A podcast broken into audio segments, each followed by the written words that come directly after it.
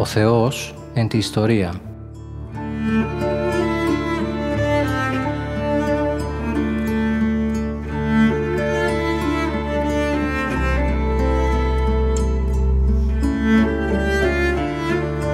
Περιδιαβαίνοντας την Παλαιά Διαθήκη με τον Μητροπολίτη Γόρτινος και Μεγαλοπόλεως, κύριο Ιερεμία.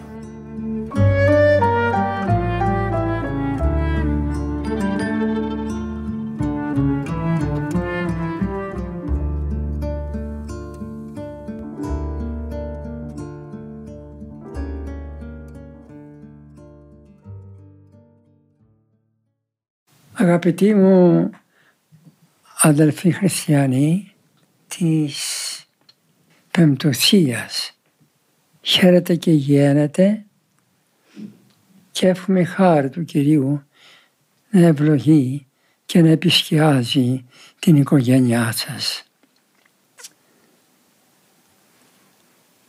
Ο λίγα λόγια θα σας πω όσο μου επιτρέπει και η υγεία μου.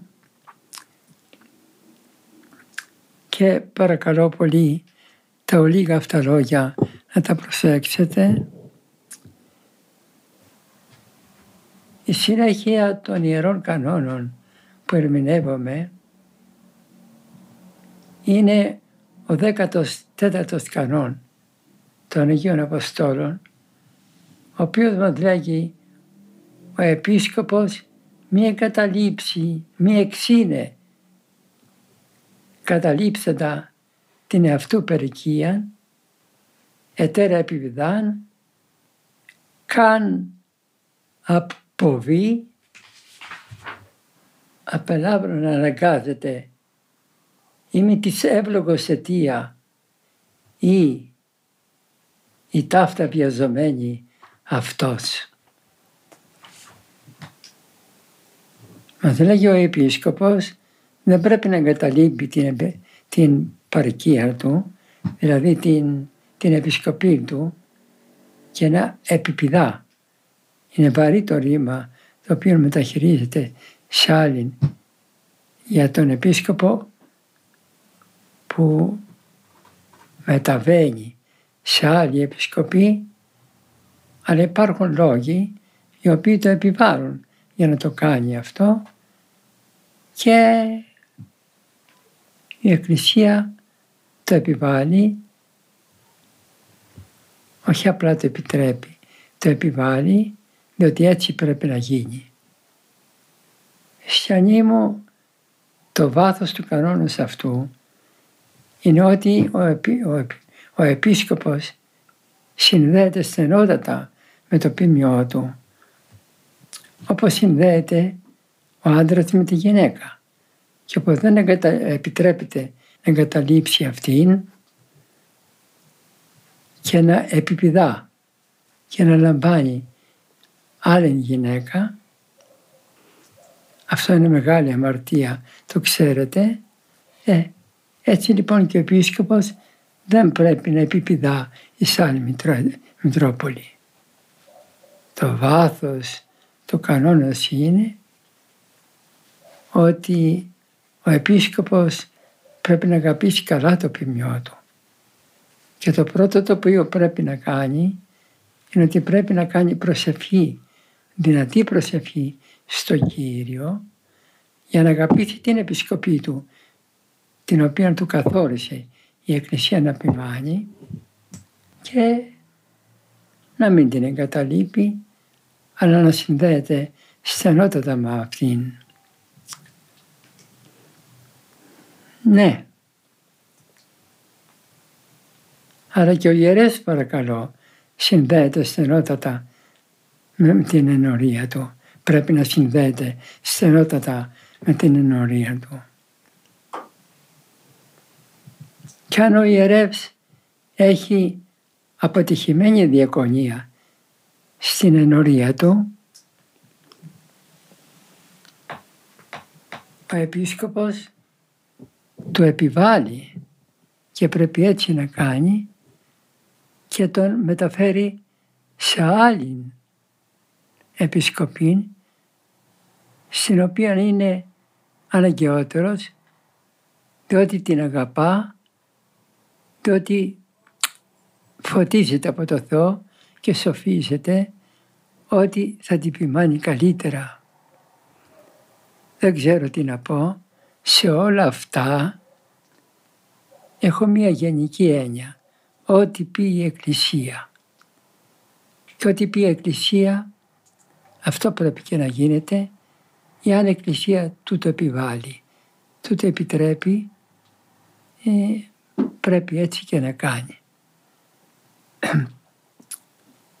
Στα τελευταία χρόνια, πριν πριν, έγινε μεγάλος λόγος περί του μεταθετού και μάλιστα ο πολύς, ο πολύς ερευνητής των Ιερών Κανόνων, ο πατήρ Επιφάνιος Θεοδωρόπουλος, έγραψε και ειδική εργασία περί του μεταθετού, η οποία έχει επενδυθεί και έχει επιβληθεί και υποστηρίζει με στερεωμένα και δυνατά επιχειρήματα ότι οι Ιεροί Κανόνες είναι βέβαια ενάντια του μεταθετού.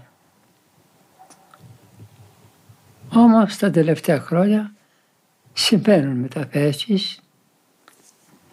Ξέρω, λέγω αυτό το γενικό, εάν η Εκκλησία το επιτρέπει, έτσι πρέπει και να γίνεται.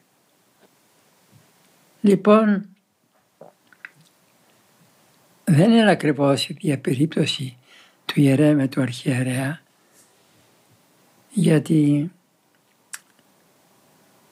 τον ιερέα τον τοποθέτησε ο επίσκοπος της επαρχίας αυτής και όχι άπασα η Εκκλησία.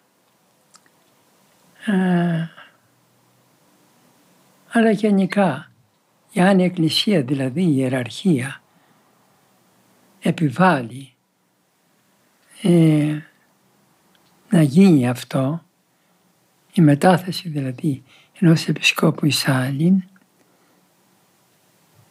διότι η άλλη επισκοπή έχει λόγον που θέλει ένα ισχυρό επίσκοπο για να την ποιμάνει, ε, και ο υπάρχον επίσκοπος δεν είναι ικανός να το κάνει αυτό.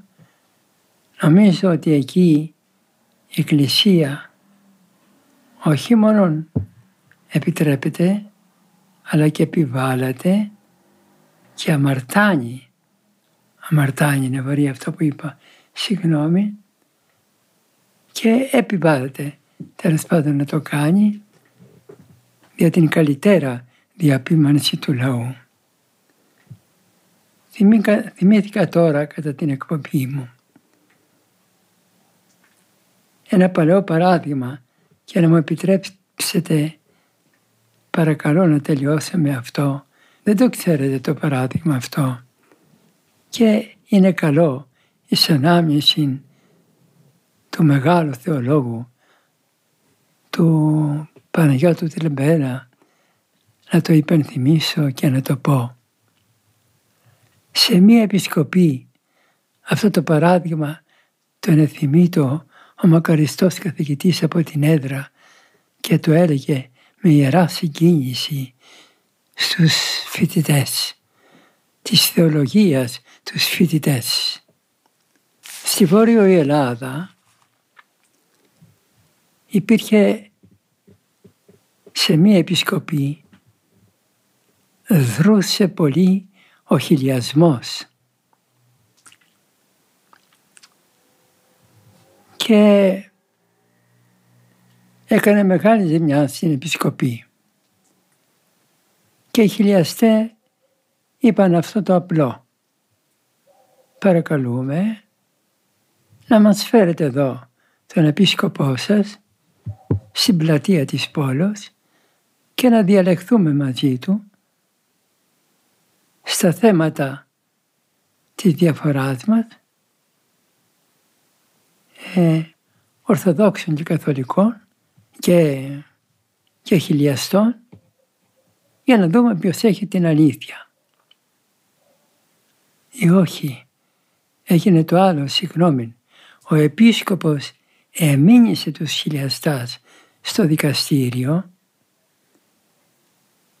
και έγινε μια μεγάλη δικαστική μάχη και στο δικαστήριο εκεί είπαν οι δικαστές να γίνει εδώ μια διαλογή μεταξύ του επισκόπου σας και ημών των χιλιαστών ποιος έχει την αλήθεια.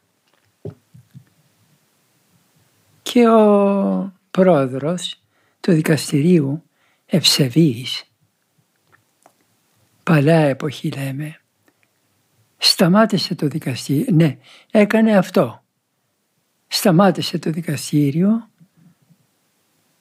και κάλεσε από την Αθήνα ένα, να του στείλει ένα δυνατό θεολόγο για να διαλεχθεί μετά των χιλιαστών.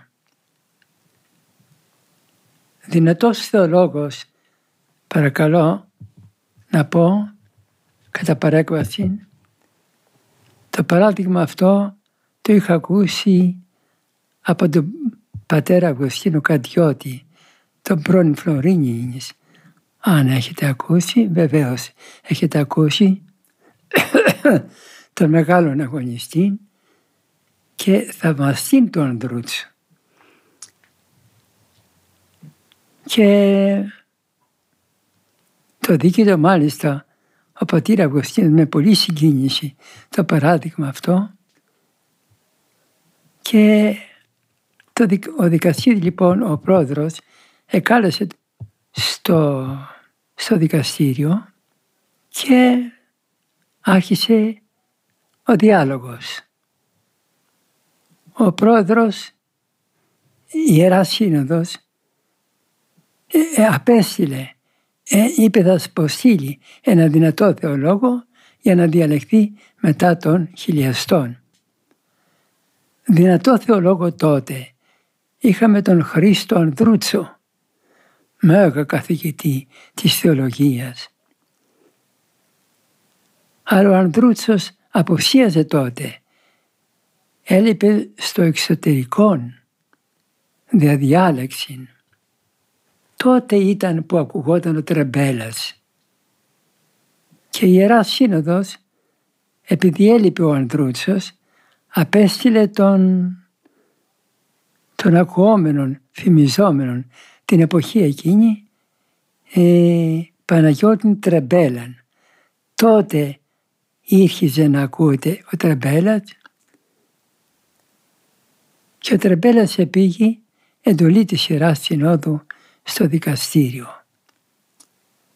Κατά το δικαστήριο, ο Τρεμπέλας, ο οποίος δεν είχε ακουστεί, τώρα ακουγόταν για πρώτη φορά ε, και άρχισε έναν διάλογο ισχυρών και δυνατών εναντίον των χιλιαστών και απεστόμωσε παντελώς τους χιλιαστές, τους χιλιαστές, τους αποστέ, αποστόμωσε λέγω και ήταν μια μεγάλη νίκη της Ορθοδόξου πιστεώς μας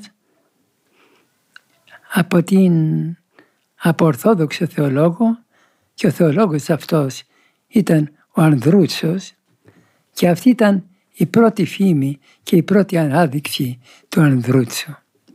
Του Τρεμπέλα, συγγνώμη. Συγγνώμη.